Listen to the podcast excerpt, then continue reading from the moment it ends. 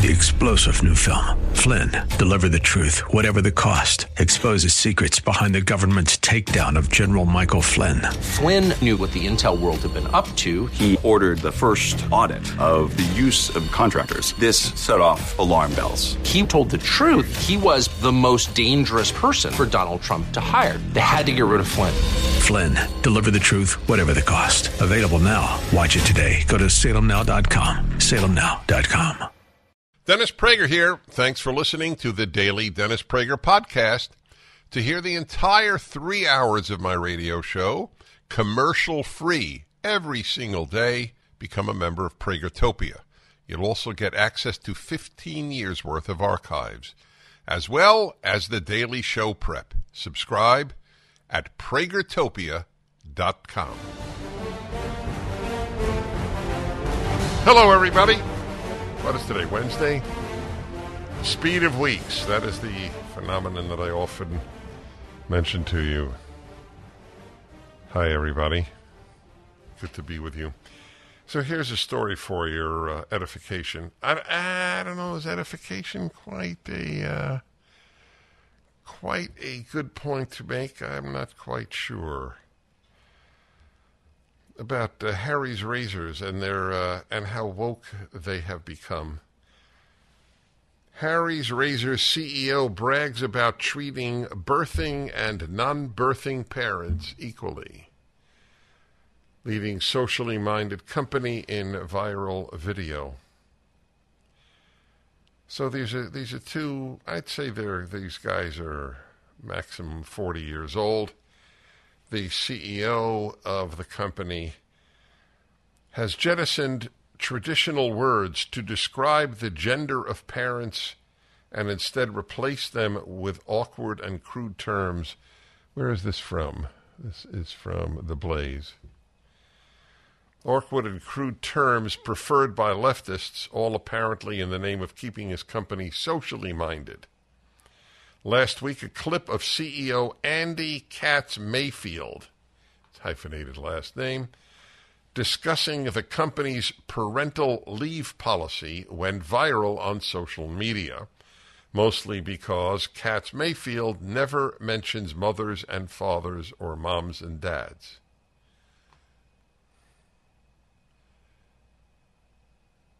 I'm, I'm pausing because I'm, I'm thinking why does a human being believe that it is a moral, an aspect of moral progress to eliminate the terms mothers and fathers from one's vocabulary?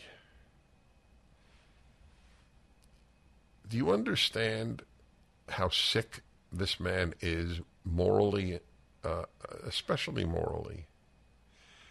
That the aside from an arrogance the likes of which is rarely experienced, I am prepared to tear down one of the most fundamental moral, emotional, human categories because I don't I don't think they are worthy of being used anymore.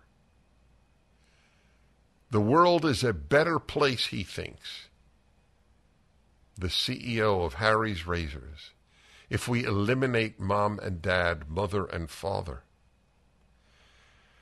Instead, he brags that at Harry's, which, needless to say, you are hurting society if you get a Harry's razor, any Harry's product. There has to be a point where they all will expect that if they tear down society, society will react, just as they did to Bud Light. They all have to experience their Bud Light consequence. It's like the women's soccer team. Half the country did not root for an American team. Like me, for the first time in my life, not root for an American team. And, I can't imagine that. But if the team doesn't root for America, why should America root for them? I rooted for Sweden. I was very, very, very, very happy Sweden won. Because then This team, headed by the society hating Megan Rapinoe, uh, has lost. And I was happy for that. Morality trumps nationality. That's, that should be true for every human being. If it were true for Germans, there wouldn't have been a, a Holocaust. But I don't need to go there. I'm just offering you the notion that morality trumps nationality. It's why when the left calls me, as they did at Arizona State University, a white nationalist, the lie is 100%. It's not, it's not a little true, partially true. It's just a lie. My entire outlook on life is based on morality, not race or nationality. I feel, let's put it this way, I feel infinitely closer to that Danish woman that I had on the show than uh, than I do to this the American CEO of Harry's Razor. It, it's so obvious it doesn't need to be belabored. Well, what does he say? He speaks about birthing and non-birthing parents. They're granted four months of leave after a child is born into their family.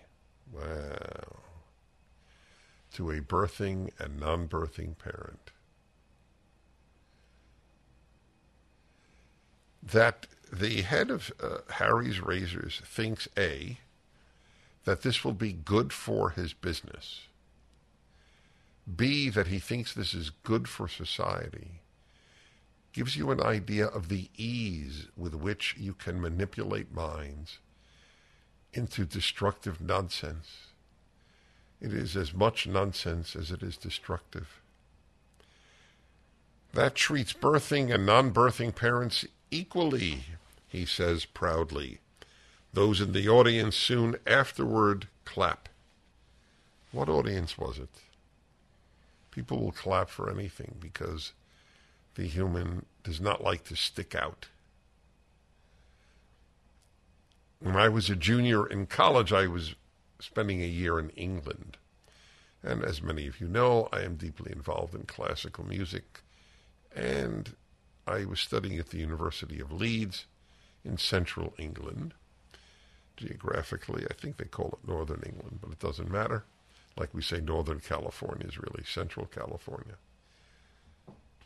And I took the four hour trip to London to go to a concert, and the first piece was a modern atonal piece. Atonal means it doesn't follow any tonality, meaning any key. Like Happy Birthday is in a certain key. But if there is no key, the music is not music, it's notes. And to make things worse, it was a soprano, a female soprano, singing atonally. I thought the, the piece was an assault on my ears. It was about a 10 minute piece. At the end, the audience clapped politely. I understand that.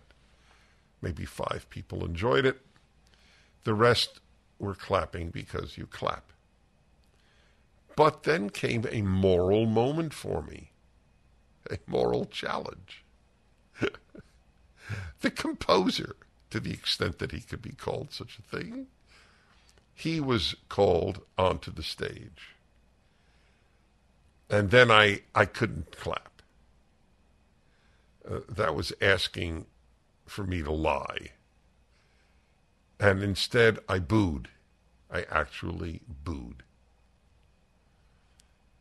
And the Brits sitting in front of me turned around, shocked, looked at me. Who's this kid booing? And I looked at them and I said, Did you like it? they turned around again. so when I hear that people clapped after the CEO of Harry's Razors announces that they will no longer refer to mothers and fathers taking leave after the birth of a child, but rather birthing and non birthing parent. I realize people will clap if they're in an audience. That's what they do. Those in the audience soon afterward clap, and Harry's co founder, Jeff Raider, sits silently in approval. This equal parental leave policy at Harry's is an example of what Katz Mayfield calls the company's social mindedness. We also, as a company, have always tried to be sort of socially minded and not just be about bottom line profits. Okay, that's fair. And since I'm not a, about bottom line razors, I won't buy your product. You can't take a position that is so radical and anarchic and expect us to patronize you. That's simple. I'm Dennis Prager, and I return. Gold dealers are a dime a dozen. They're everywhere. What sets these companies apart and whom can you really trust? This is Dennis Prager for AmFed Coin and Bullion, my choice for buying precious metals. When you buy precious metals, it's imperative that you buy from a trustworthy and transparent dealer that protects your best interests. So many companies use gimmicks to take advantage of inexperienced gold and silver buyers. Be cautious of brokers offering free gold and silver or brokers that want to sell you overpriced collectible coins, claiming they appreciate more than gold and silver? What about hidden commissions and huge markups? Nick Grovich and his team at AmFed always have your back. I trust this man. That's why I mention him by name. Nick's been in this industry over 42 years, and he's proud of providing transparency and fair pricing to build trusted relationships. If you're interested in buying or selling, call Nick Grovich and his team at AmFed Coin and Bullion, 800 221 7694. AmericanFederal.com. AmericanFederal.com So I was reading to you about the uh, the Harry's Razors people. They they refer to their people as having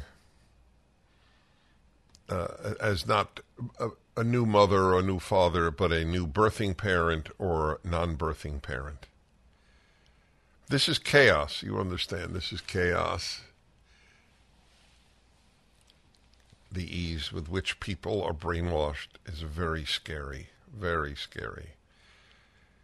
So you, you, you should understand the last century better. The horrible doctrines that people believed in. If you can believe in a free society, not, not even yet a totalitarian state, if you can believe that there aren't men and women, that anybody can give birth. Therefore, it is wrong to say a woman has given birth. That women's groups go along with this. How many feminist, so called feminist groups go along with this? I have lived long enough to see almost everything I have ever held vindicated. I said decades ago feminist groups couldn't give a damn about women. And I've been proven right. This is the greatest assault on womanhood in in modern history. Women don't give birth. Anybody does. You're not special. You don't give birth. You're not even a mom. You're a, a neutered birthing parent. And what feminist group has opposed this? What feminist group has opposed men competing in women's sports? Men being put in women's prisons where they ogle them and sometimes even attack them. Can you name the feminist group that has? Can you name a prominent feminist in the Democratic Party who has? They give a, they care as much leftist feminist groups, which is nearly all of them, care as much about women as leftist black groups care about blacks. That is the way it works. They think they do. There's no doubt in my mind. You can think anything you want. But in fact, like on school choice, they actually hurt black people. The Democratic Party is bad for blacks. It has always been bad for blacks. From slavery to Jim Crow to the welfare state to defund the police and the present time. I've studied the left all of my life, and so I know this. The Bolsheviks didn't give a damn about the worker. They made life infinitely worse for Russian workers in the Soviet Union and wherever the communists took over. In fact, they even banned labor unions. it makes you laugh because it is the laugh of bitterness. Chaos. These people have empty lives, like the CEO of Harry's Razor. His, he has an empty soul. It is devoid of patriotism. It is devoid of love of country. It is devoid of of contact with the the divine. It is devoid of the Bible. It is devoid of religion. It is devoid of church or synagogue. I don't know him, but I would bet on all of those. And so he finds meaning in tearing down because it is so easy to tear down. It takes a century to build a cathedral, it takes a minute to burn it down. That is the way life works. Another term for a D is not Democrat, but destroyers. That's what they do. They destroy. While we're talking about companies destroying the country, Disney partners with Gender Fluid Man to promote Minnie Mouse girls' clothing. Yes, a gender fluid man is now a spokesperson for Minnie Mouse female clothing, a guy in drag, basically. This is what you want your kids to watch. This is what's happened to Minnie Mouse. Minnie Mouse is now a man, but has stayed Minnie. If you go to any Disney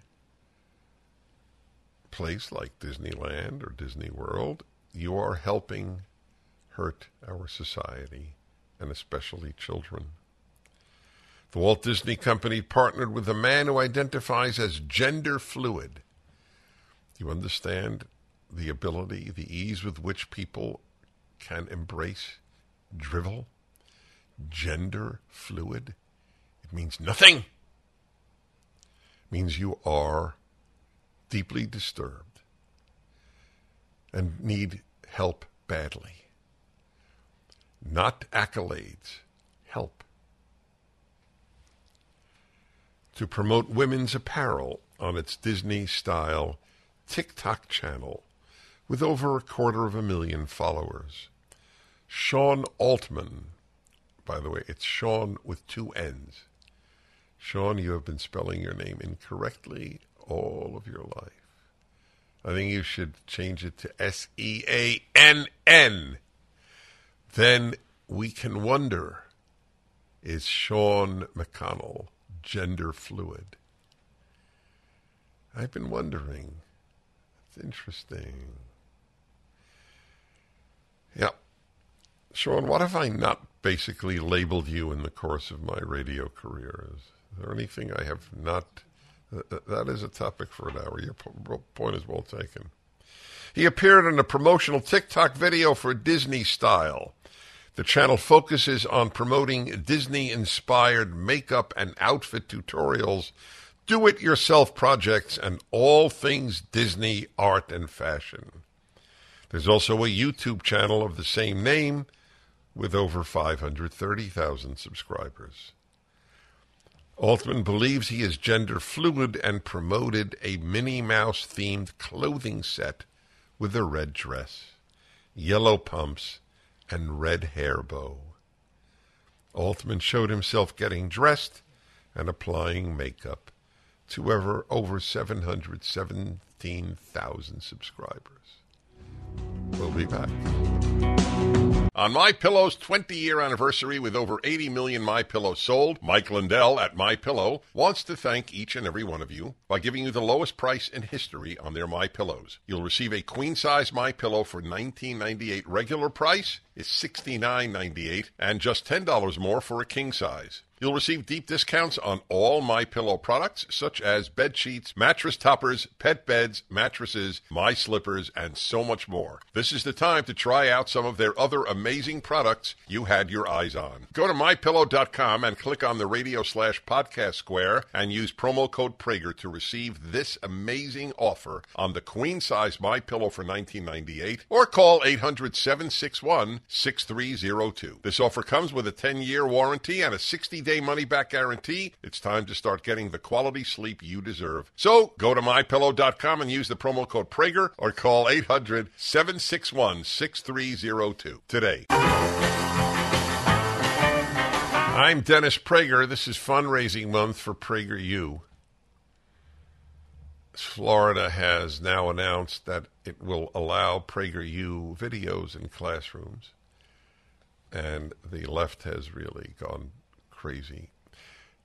Typical was one piece yesterday. Again, this is a lie that they spread that, that we have a video that denies that slavery was what the Civil War was about. It is a 100% lie. This is one of the oldest videos at PragerU. And the whole point is that it was about slavery, which ironically some people on the right don't agree with. But the left lies because truth isn't a left wing value. The, the issue is to rip apart your opponents. And if, it, if you, lying is simply one of those methods. So this is fundraising month for PragerU. We feature, most days, we feature a young person who's a member of Prager Force. And I have on the line Mark Yirell, Y-I. Hello. Hi, Mark. Hello, Mr. Prager. Good to finally meet you. Well, it's an interesting question if this is meeting. well, good, good, to talk to you. Yeah, no, no, no. Uh, I, I, I, we are meeting, and it is a joy. So, where were you from originally? So, uh, I'm from a couple different places. So, I grew up outside of Boston, Massachusetts, but me and my mom uh, immigrated from the Philippines. I was originally born in Manila. Uh, my mother's Filipino. My dad uh, grew up outside of Boston. I immigrated here when I was less than a year old, and I grew up in the North Shore, north of Boston. Uh, but I'm currently living in Los Angeles. I moved here two years ago uh, because uh, I thought, you know, lockdowns and less freedom sounded, and high crime and high prices sounded great. I didn't get enough of that in Massachusetts.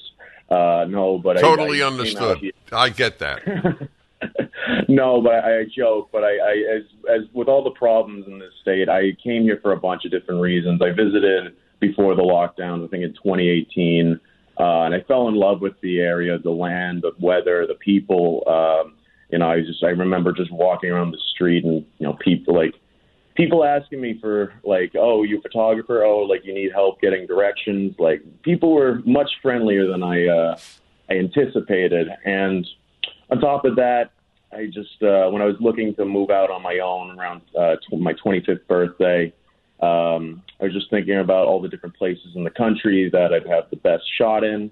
Uh, I have a large alumni network out here. Uh, I want to get into the industry, and um, I also have a, a good handful of friends from college. And like I said, I fell in love with it uh, when it came out. So I decided to pack my stuff up. Uh, came here in May of 2021, and it's one of the best decisions I've ever made in my life. And uh, I have actually Prager Force to thank for that because when I joined at the end of 2021, beginning of 2022, uh, so it's been a little over a year now. Uh, it's connected me with some of my best friends that I've made in LA, who have also connected me to other friends, like-minded individuals that remind me I'm not totally crazy and um, it's really been a boon. So that's why I wanted to come out onto the show today and uh, help spread the word for Prager Force because I genuinely love uh, the community and uh, I wanted to help support it. Wow, what a great story! By the way, do you speak Tagalog?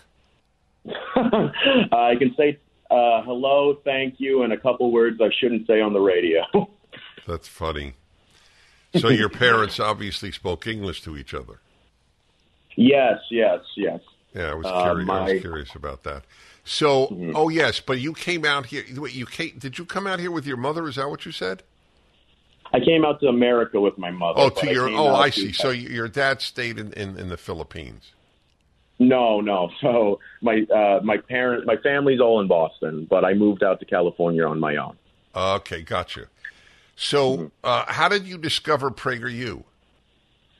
I've discovered them through YouTube. I've been watching you guys since I was in high school. Wow. Uh, so it's Wow. what, like ten years now? Yeah, Well, over ten from years, the beginning. probably. Yeah, I remember uh, during economic AP economics class, uh, everyone was in front of a computer. I would sometimes one of the things I do, I'd watch uh, PragerU videos at times. Um, uh, Sabrina told me to mention my favorite one. It's, I admit it's been a minute since I've watched some videos, but um, uh, my favorite one I can remember was the one from uh, the, ambassador from South Africa when he traveled to Israel. To, uh, the video on Yes. whether or not Israel's an apartheid state. I just thought that was I thought that was very powerful and, me as a comedian, probably my sense of humor, quite hilarious that uh, a guy from apartheid Africa goes to Israel where everyone says it's an apartheid state, and he's like, guys, it's not. That's What do you- terrific. you I, I, I'm very happy to hear that. Hold on with me. Okay. And you folks, please uh, contribute PragerU.com. Hey, everybody, the male female hour because it is Wednesday. Get it? Wed, as in wedding. So we have the second hour of Wednesday devoted to the most honest talk I know of in the media about men and women. By the way, if there is more honest talk, I would not be envious, I would not be resentful, I would actually be happy. I am more concerned with having these things dealt with honestly and helping people and their marriages and their relationships than I am in being the number one.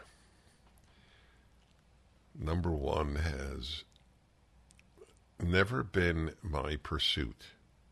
My pursuit has been to do as the, much good as I could. Anyway, enough of that. I have a th- I have a topic for you. I've thought about this all of my life. How do you choose the right person to marry? There are many answers to that. And here has been my answer for decades. This is not a new insight. And I would like you to react to my theory. And if you have your own, I will react to yours. Then here goes. With the understanding, by the way, there are no guarantees in life. Everything could be excellent, it could meet all the criteria that I mention and you mention, and still not have a marriage work out, okay? There is an element of luck. I have to say that at the outset. My parents were together 72 years. That's amazing. They were married, no, they were married, sorry, 73 years. They were married 69. They dated for four. They were together 73 years. They were in love for 73 years. Not bad, not bad. And I thought at the time, that is, watching their marriage, which I got to do much of my life, that they were lucky. First of all, they married, they met when I think they were 18 and 17, respectively. They met as teenagers. When you start dating in your teens or early 20s and that is the person you marry and it works out, you're you're lucky. You're not only lucky, you have also been mature enough to make the commitment to marriage, but there's a lot of luck. Casemiente ete lotaria. I think that's somewhat correct Portuguese. I can't believe this, that it was really the only Portuguese that I ever knew. I, I now know obrigado and que oração, and that's pretty much it. And why do I know that phrase, which means marriage is a lottery? My father went twice a year to Brazil on business. He was the accountant of a big firm down there, so he went for about a month at a time. This is a long trip.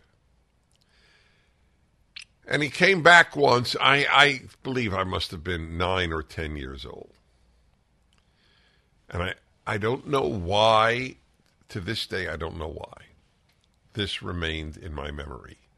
He brought back a record of Brazilian songs, one of which was Casamiente et Loteria. I, that's, I'm close, but I don't know if I get a cigar, which means marriage, Casamiente, eta is Loteria, uh, a lottery.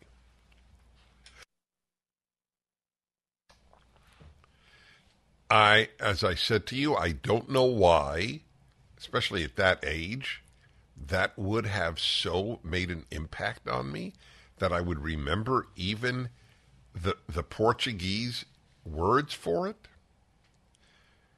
But for whatever reason, it made a permanent impact, and it was right. To a certain extent, marriage is a lottery. You don't know if you've gotten winning numbers. The difference is you know if you have a winning or losing number in a real lottery very, very quickly. May take decades to know that you've lost the lottery in a marriage. So let me make this clear at, at the outset. There is an element of luck in whether or not a relationship works. Yes, I know you can work at it and you go in with your eyes wide open, and I am an advocate of all of that. But if you deny that there is an element of luck, as there is in all of life, you drive home tonight and you haven't been hit by another driver, there is an element of luck. Somebody will be. No reason shouldn't be you or me. Okay, so now that we've established that, here are my thoughts on how to choose a spouse. Sean, this has been a long time. The trumpeter might have died, which would be very sad, or the drummer also might have passed away. But if either of them is still living, and has his or her instrument handy. I would like a either drum roll or trumpet fanfare.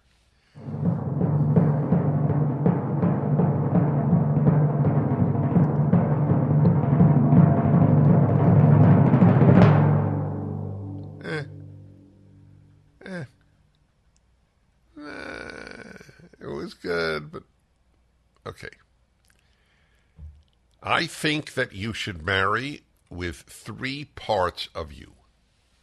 You should choose with three parts of you. And I, it's important that I explain this brain, heart, and erotic zones. You should, you, those three must be, this is my belief, the three must be present. But but, but, but, but, this is a big but. They do not have to be in equal proportions. It doesn't have to be 33 and a third, 33 and a third, 33 and a third, which in any event, what does that equal? Yeah, it equals 100, right? No, no, 99.9. No, it, it, yeah. We're, we're okay with that, 99.9. They all have to be present but they don't have to be present in equal amounts. The, in, the intellectual, meaning your brain has to be a big part, the erotic, and the emotional. If the person, if you can check off all three categories, you have a good chance. And in other words, if it's an amazing intellectual companionship, and the other two, the heart and the eros, are, are absent, it probably won't work. It, look at my different strokes for different folks. 1 8 Prager 776 877 243 7776. How do you react to my suggestion? And do you have a different approach to how you would advise people to choose a spouse? We return, male female hour.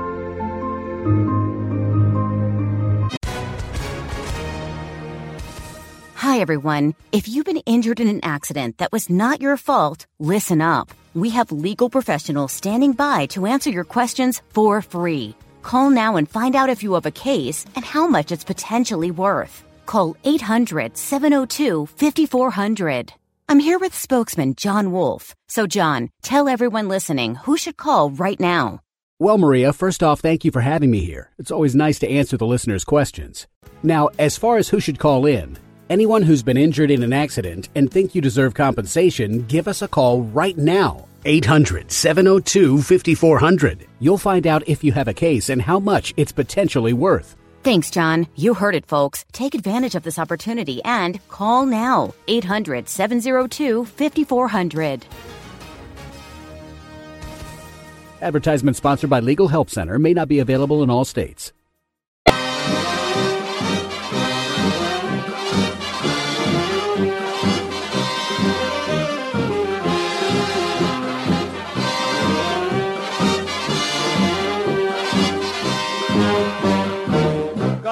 Casamento é loteria. Pra quê, pra quê que eu vou casar? I can't believe it. He got it. Varrei o ano inteiro, casado só tem conta pra pagar. Casamento é loteria. Hey, casamento é loteria. Maybe Anta's not there. Wow, I got the chills. You realize I heard this when I was about nine years old. Can you see the year of this uh, song? I'm very curious. That that would uh, interest me. You know how much that record would be worth today? Is that what it says? 1957? It says nine years old. I got it right. I'm very happy about that because, uh, you know, I'm going to be writing my autobiography, which is tentatively titled Life with Sean. Casemente Loteria. All right, I've given you my thoughts on how to choose a spouse. 1 8 Prager 776. What advice have you given to you, have you or have you not even given any advice to young people with regard to how to how to choose a spouse? See, for example, I hear very often from people you have to share values. I couldn't agree more. That is correct. You do have to share values. But that's not enough. That's that's that's in the brain part. Remember brain, heart and nether regions all have to have a role in choosing a spouse. Doesn't have to be equal amounts, but they all have to be present. That's the way I advise it. That's why people say, when I hear it a lot, oh, just got to share values. Not just. You have to share values, but not just that. 1 8 Prager 776. All right, let's see. Cool. Jim. Wow, Jim in Atlanta. Hello. Hello, Dennis. Hi. I agree that luck is a big part of it, as well as the shared values. Uh, my wife and I have been married for 57 years. We started out 10 years before that in high school met, and met uh, through a church church activities as teenagers and became best of friends. And so I think uh, the brain had a lot to do with that because we became best of friends through mutual activities and sharing of values through church activities. So uh, that's the way it started. And then I have to admit, uh, there became a little bit of, uh, I guess, as we grew, grew older better friends, uh, a little bit of friends with benefits type thing came into play, and the erotica perhaps kicked in somewhat. And uh, then later on, as we developed uh, our pursuits, uh, you know, through college and through uh, military and that kind of thing, we stayed in touch. And ultimately, uh, about nine years after we first met, and never having dated, we uh, decided that due to circumstances that uh, we were, I, I didn't like a relationship she had, she told me about. I said, why don't we get married? And she said, well, this is out of the blue. Uh, and I said, well, we know we love each other. We just never said it. And therefore, uh, she said, well, let me think about it. Three weeks later, she had thought about it. She wrote me and uh, said she'd marry me. So that's I guess the essence of love came into play, and over time, the last 57 years, I've learned to say, uh, yes, dear, you're right, dear, and even get the inflection right. So that's funny. Well, Larry, great story. Thank you kindly. Appreciate that call. I, by the way, uh, this is not to take issue. It sounds like he has a wonderful life with his wife. I just need to register because of my uh, almost uh, passionate concern with being open. I am not of the yes, dear uh, belief. just want to say. A lot of guys say that. I know it's somewhat tongue in cheek, and I appreciate that. But I, I need to do a male female hour on the is yes, dear, what a woman wants. That's a good one. I got to write that down. Is yes, dear, what a woman wants. 1 8 Prager 776. I'll tell you what is uh, a big deal. People who start as friends, that is a very good sign from my non scientific experience with speaking with people about good marriages, starting out as friends. Not, so to speak, dating, but starting out as friends. Okie doke. Let's see here. All right. Alfonso in Sacramento, California. Hello. Dennis, I love your show. How are you? Thank you. Well. Good. So I don't know if you saw my quote there, but I should have ran a credit check and I should have done a background check before I ever got married. That's hilarious. And I would, I, I would, yeah, I would recommend it because you know the love, the lust, all that, the heart, the compassion. The same, we all had that. But uh, I was into a uh, surprise when I went to get an apartment and I failed the credit check. You know, and that's when the cat came out of the bag. Wait, you failed the credit check? No, she did. Oh, she, she had horrible right, okay. credit. Oh, uh huh. Yeah, and then she defaulted on some uh, loans that she took out with her mom and never told me. So wow. I ended up cleaning all that up. But I mean, we're still married and we made it. But I would recommend. I tell everybody I know run a credit check and a background, and then fall in love. this is why I love doing this. What do you recommend? There's a good. That, I had not thought of that. I didn't run a credit check on my wife. Hmm. Back in a moment. The Dennis Prager Show.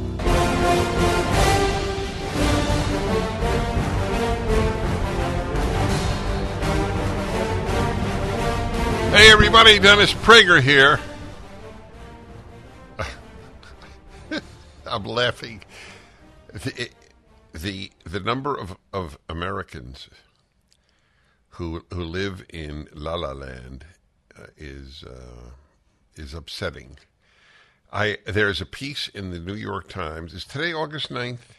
Yes. It's, today, it's today's New York Times. a piece. Guest essay. Okay. This is truly something, my friends. It is by a woman named Erica Berry. She's the author of a book titled Wolfish Wolf, Self, and the Stories We Tell About Fear. Hmm. She lives in Portland. Ah, that's, that's a help. I read this column twice. I didn't understand it the first time, and I didn't understand it the second time. But there are snippets worthy of bringing to you as a view of life. This is a woman who is dating. To her credit, she actually wants to marry and marry a man. I am I when I say to her credit, it's that she wants to marry. That's good. I'm very, very glad. All right. So uh, she, I, I'm going to read to you just a few snippets here about the difficulty in dating that she is having. In the last year, I've started dating again. She broke up with her boyfriend during COVID. This time, I'm swallowing my fear of sounding too anxious. Now, you you want to know what is she too anxious about? You know what, Sean? I'm going to test you. This woman, I assume she's like in her, I don't know, I I have no basis. I'd say middle, late 30s. She doesn't want to sound too anxious on a date. What do you think her anxiety is about?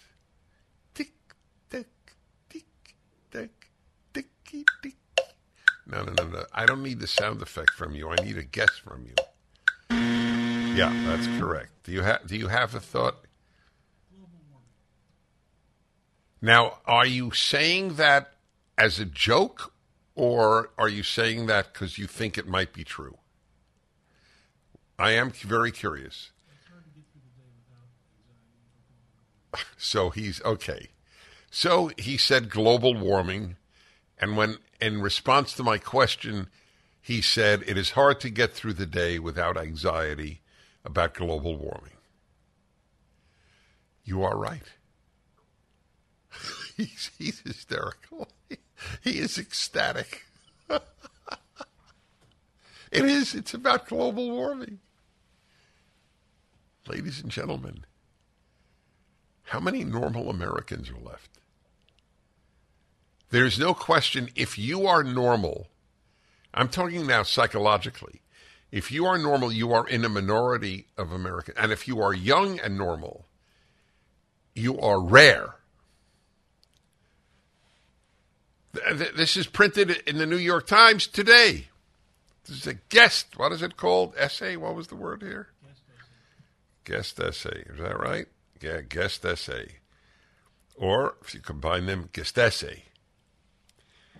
In the last year, I've started dating again. This time, I'm swallowing my fear of sounding too anxious.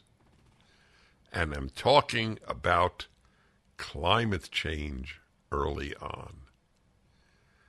Let me say that if I were single, if I were young and single,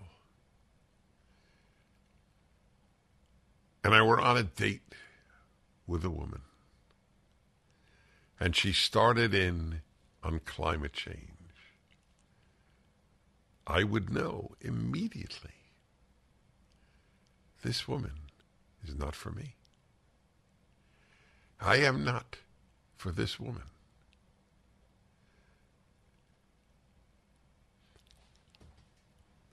almost every day it comes up the ease with which people can be brainwashed. Climate change is an example. The anxiety that has been built up because they have not been told they've been not they've been prohibited from being told anything other than this. You will die of heat. This is this is priceless. She's now decided that I uh, I to conquer my fear of sounding too anxious, and will talk early on in my dating of a man about climate change. I must say, I got to say, as a guy, that, that, that turns me on. If there's anything that turns on a guy, it's climate change talk. She she knows. Actually, she should, because if she meets a man who is as anxious about climate change as she is, hey, that that that might be made in heaven. Then we play our Portuguese song. Got to keep you got to keep that on the uh, uh, on the useful list, along with uh, the loneliest monk. You know why the monk is lonely, by the way? He has gone into a cave where it's always cool and does not have to experience climate change. I continue with the New York Times piece today. After all, it is hard to fall in love with a person. Now, it's so interesting. I guess it's the person. I guess she's talking about anybody. Okay, fine. If we are not also falling in love with the future we want to create together. Okay, so let me understand something. You want to fall in love. I, I, I can I I subscribe to that. You want to fall in love with the future you wish to create together. Okay, good. So normally in much of human history that was thought of as do we want to make a family? Do we do we want to raise our kids with a religion? Big the big questions. What does it have to do with climate change? We have to fall in love with the future we want to create together. So, how does climate change come in? That happens, whatever your plans are. I, I, anyway, I don't, I don't, I didn't follow that. Okay, I don't approach these conversations with an agenda or as a quiz, but that's not true. Of course, she does. What if the guy says climate change? Hmm, not particularly worried about it. There are bigger problems in this world. Of course, it's. Eh, eh, I don't know why she says that. Of course, she approaches it with an agenda. By the way, there's nothing wrong with having an agenda. Absolutely. And I think it's a service to the men she dates that she does open up in, one of the first dates about her anxiety over climate change. And I'm not being at all sarcastic. But I have found that talking about how global warming affects our lives, however casually, becomes a sort of canary in the coal mine for learning about a person's broader beliefs and behaviors. Okay, let me just say there are a few problems with that sentence. She doesn't really mean however casually. She says, talking about how global warming affects our lives, however casually. But if the guy said, I got to tell you, climate change affects my life only casually, she wouldn't want him. So that's not an honest statement on her part. I think she's so profoundly confused, as is the New York Times. That's, that's the point I will make. But you, you don't know how great this gets because you know my favorite thing is to read comments. The most popular comments on any given article from New York Times subscribers. We continue. I'm reading to you a. What's the t- best adjective? Weird? No, weird is not the best. Not weird. Convoluted. It's a woman writing a, a, a whole column in the New York Times, a guest essay, guest essay on her dating life and how she I guess it's partially she's debating how much does she allow her anxiety over climate change to affect her dating life. Yes, indeed. Makes you want to be young and single again, doesn't it? You could date such people. Ah, to have had a date. Actually, if I could go in a time machine to that age and have a date with this woman, I I would love it. Because I would like to see her reaction. Her reactions. When I would say, well, I gotta tell you, I I don't think it's that big a deal. There are fewer people dying from heat than cold. There are fewer people dying from heat or cold than ever before in recorded history. We will figure out how to deal with it, just like the people in the Netherlands figured out how to deal with rising seas. And in the meantime, we are bankrupting Western civilization and acting spectacularly irrationally by opposing nuclear power. And the making of lithium batteries for electric cars is morally problematic, to say the least, and hardly good for the environment. What would you like to order for dessert? Okay, we continue. So, she is uh, talking about, I think, how much does she talk about climate change on dates? So she writes, as I read to you, I don't approach these conversations with an agenda or as a quiz. It's not true. And by the way, you certainly can approach dates with an agenda and a quiz. There is nothing wrong with that. But I found that talking about how global warming affects our lives, however casually, uh, oh, oh, maybe however casually is how she talks, not how climate change affects her life. I get it. Maybe.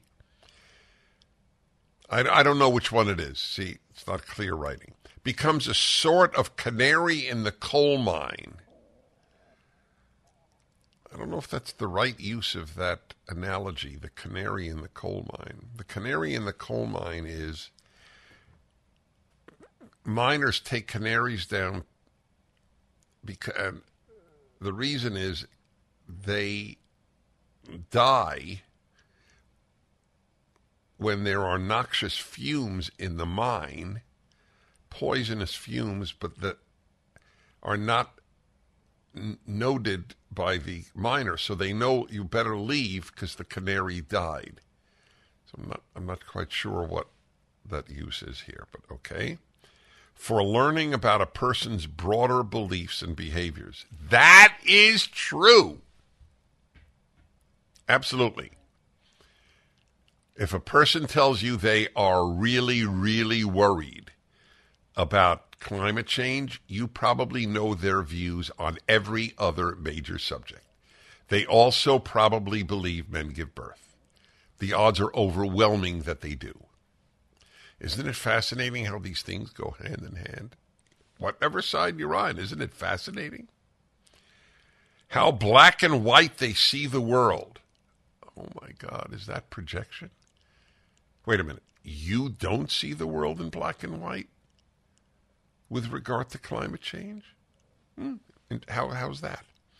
How they view their role in the community, how they engage. Ah, engage. It's a giveaway. how they engage with science and systemic inequality. How did systemic inequality get into this piece? but she's right again. Because if you're preoccupied with climate change, you also believe that systemic inequality, not just inequality, systemic, is a horror. Incidentally, so did the communists, and then they, and they built a society where just about everybody could suffer. That was systemic suffering. Then she talks about guys she's dating, and she writes, I was put off by the guy who quipped that only quote unquote dumb people were still having children. That's nice. She was put off by that guy. Wow. I admit, I admit, these people are not in my life. I don't know anybody personally who believes that only dumb people have children. I do know many people who believe that only dumb people think that because of climate change, you should not have children. What else? Uh, there are some gems. This is again the New York Times. The hydra of COVID 19 and climate disaster. Ooh. It's now gone from climate change to climate disaster. Has given us a collective experience of loss. Yep. Though effects are magnified by social and racial inequity, notice we've now switched, the left has switched language again. From inequality to inequity, there's a big difference.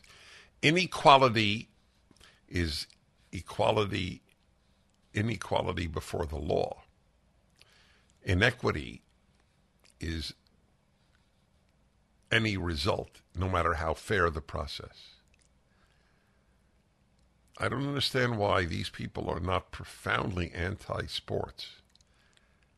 It's the ultimate inequity. How many people make a major league team in any sport? That's inequity, is it not? Ah, but the highlights are yet to come.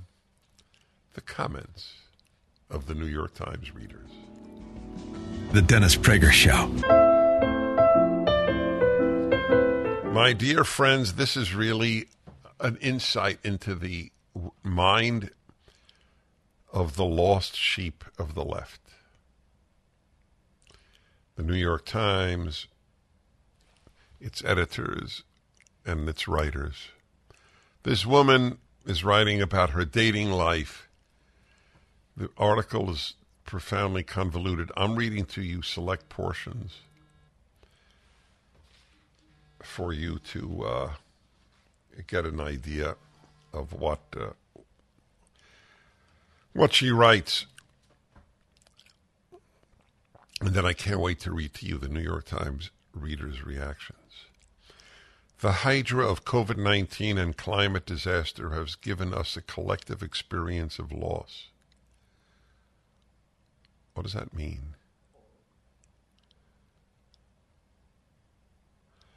We lost our minds, but I don't think that's what she meant.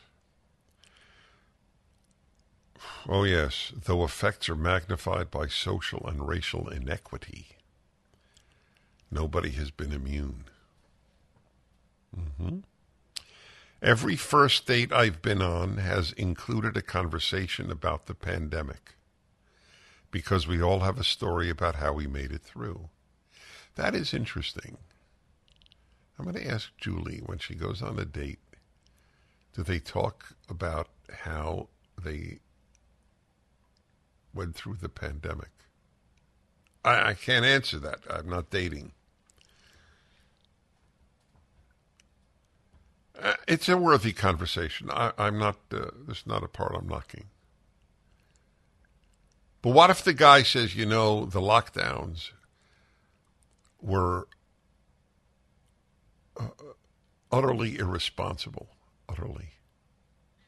It ruined vast numbers of people's lives, set back children for the indefinite future, crushed businesses while propping up giant businesses. Middle class restaurants were put out of business, but giant stores, they were allowed to stay open. Target got richer. Joe's hardware store went out of business. What if the guy said that to her? no, my favorite. How about this? You know, I was listening to the Dennis Prager show, and I heard him say, it may well be it would induce nausea in this woman. Okay, all right, let's see. Chatting about climate change within the first few dates might not be standard yet. But the issue, listen to this. This is how bad it's getting. The issue was the number one concern for OKCupid daters in 2022. OKCupid is a big singles dating site. The number one issue, the number one concern was climate change. With a 368% increase in environmental and climate change related terms on profiles over the last five years. This is another example of the emptiness of so many young people's lives. This is it.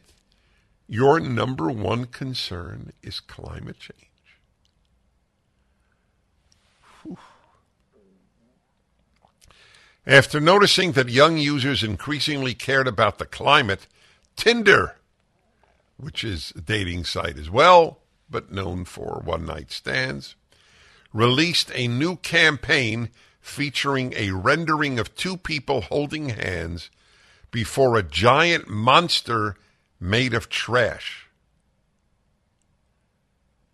I can't make this stuff up. I got to see that picture. I would I, I would go on Tinder just to see that picture. Sean, join Tinder, will you? Send me that picture. I don't think those daters just want a partner who believes in global warming. We want someone willing to grapple with it. Uh, it's not enough to talk about global warming in her dating world. You have to grapple with it to do the inconvenient work. Okay, next trigger word of a leftist. We have to do the work of reimagining. Oh, they reimagine so much. Reimagining is the essence of leftism. By the way, I mean it. Our own lives in the face of it. But what has changed in her life till now? In 1990, Al Gore said we had 12 years. Has she had to reimagine her current life? How has it changed in the last 20 years? Because of global warming. I don't think you realize what a little love. Finishing this piece, and then I want to give you some of the reactions of New York Times readers. This is a sign of our times. But it's a sign for many reasons, not just the obvious. Her preoccupation with climate change. And in her dating life, how it should play a role. Okay, so we want someone willing to grapple with it, to reimagine our own lives in the face of it. That's talking about mental date, and the it is climate change. It's not just about when or whether to have a baby, because global warming and pandemics go hand in hand. Really? Did you know that? I didn't.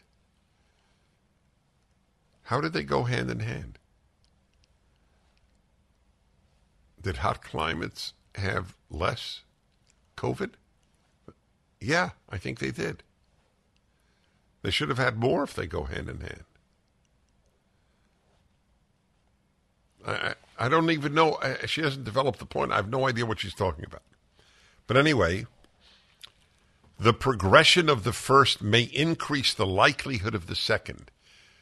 Really, the progression of climate change may lead to pandemics. Okay. It seems likely that new long term relationships could include both prolonged periods of staying inside and snap judgments about hitting the road. You understand that? I think, let's see, staying inside because there'll be pandemics, so you have to stay locked down, and snap judgments about hitting the road. I see. Your future may involve fleeing where you live because of climate change. I guess that's what she means. Finally, I see now that it was not only conversations about our planet's future that I struggled to have with my ex, it was conversations about our own future too. Okay, that's fair. It can be easy to feel as if the question as whether to have children, like rising sea levels, will be dealt with down the road. Okay.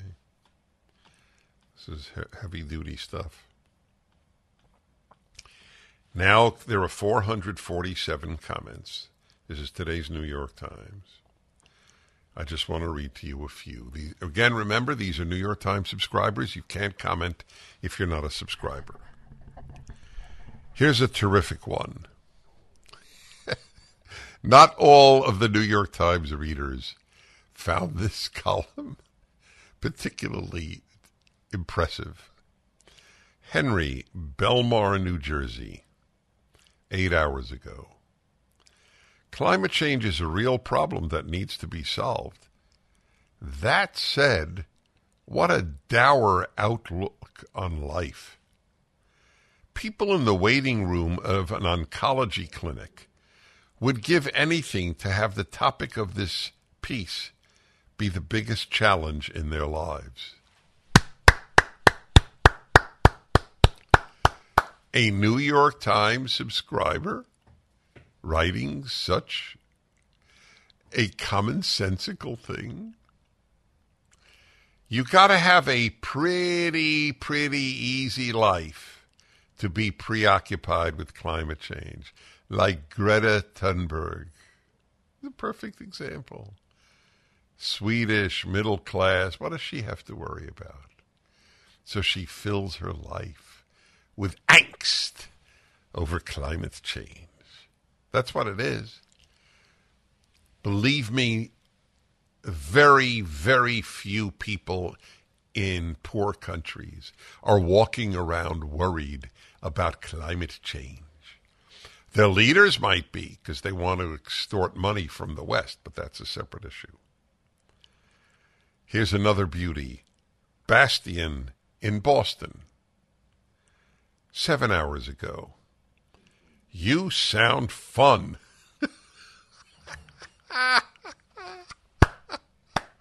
it was worth it just for that comment.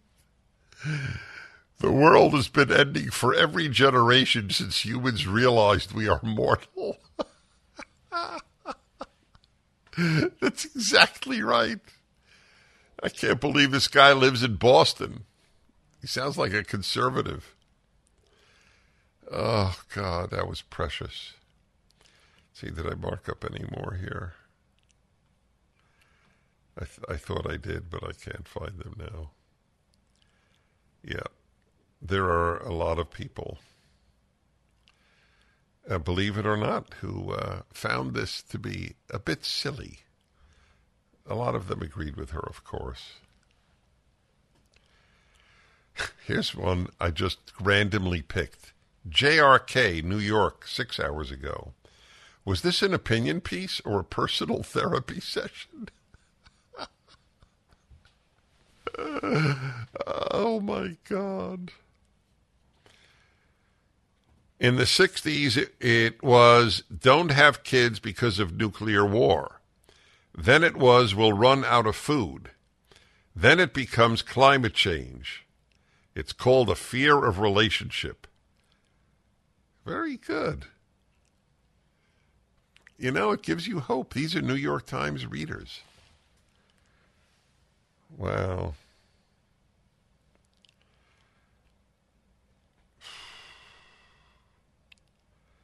Yes. There's been a lot of pushback against this column. So here's another one from Boston. I am disagreeing with much of the pushback against this writer. Her point is not a matter of simple differences between partners. You like opera and I like pro wrestling, for instance. We are talking about a threat that all of us are going to be grappling with for the rest of our lives. The same way I would have been troubled being in a relationship with someone who said that 9 11 was a hoax. I would have a problem with someone who either did not acknowledge the issue or someone who was completely apathetic or tuned out. That's correct. And I would have a problem with someone who's obsessed by it. I thought you'd find this snippet into young people interesting.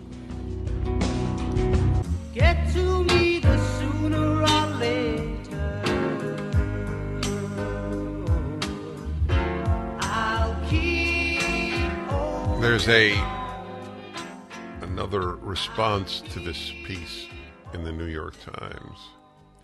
I'll share with you. It is actually fascinating to me the number of New York Times subscribers offering their opinion and dumping on this uh, woman, which she deserves.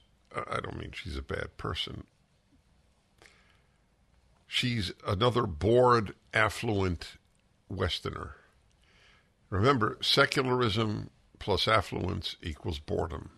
Boredom is a major factor in human behavior. And she has filled this boredom of the soul with anxiety, not over evil, but over global warming. There's an, this is an absolutely absurd work of pithy bourgeois left anxieties and the attendant need by certain people to cram them into every aspect of their lives. It's from Daniel in Wisconsin. It is at least more measured and rational than the piece published in March. This I didn't see this one. Listen to this. In that in that one, the writer broke up with her boyfriend because he would not replace a kerosene lamp. You know how lucky that boyfriend is? He should thank God, the God he probably doesn't believe in, that he didn't replace a kerosene lamp and she broke up with him. But the way climate anxiety has become the secular liberal eschatology. This is a New York Times reader who understands that the crisis is secular induced. Wow. Yes, it's the secular liberal eschatology. Eschatology is, if you will, theology of the of the future, of, of the the hereafter, of end of times, whatever term you wish to use. It is obvious that our lives will be affected, but it seems in the absence of any glaring material difficulties, this particular class of people would prefer to spend their time thinking about an apocalypse that will almost certainly not arrive in the way they think it will. That's right. You agree with us? Please help PragerU. Spread these ideas to young people. It's fundraising month, prageru.com.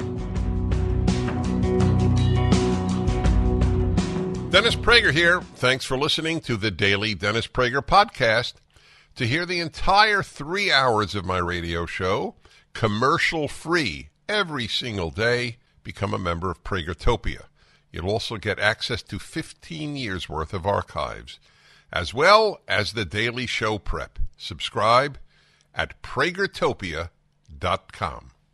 Three star general Michael J. Flynn, head of the Pentagon Intelligence Agency, knew all the government's dirty secrets. He was one of the most respected generals in the military. Flynn knew what the intel world had been up to. He understood its funding. He ordered the first audit of the use of contractors. This set off alarm bells. The explosive new documentary, Flynn, Deliver the Truth, Whatever the Cost, uncovers the facts behind this scandal. Flynn told the truth. He was the most dangerous person for Donald Trump to hire. I find out the worst enemy that I'm going to face in my life is right here in America. They took my assessment and they wanted me to change it. And I was like, I'm not changing it. They had to get rid of Flynn.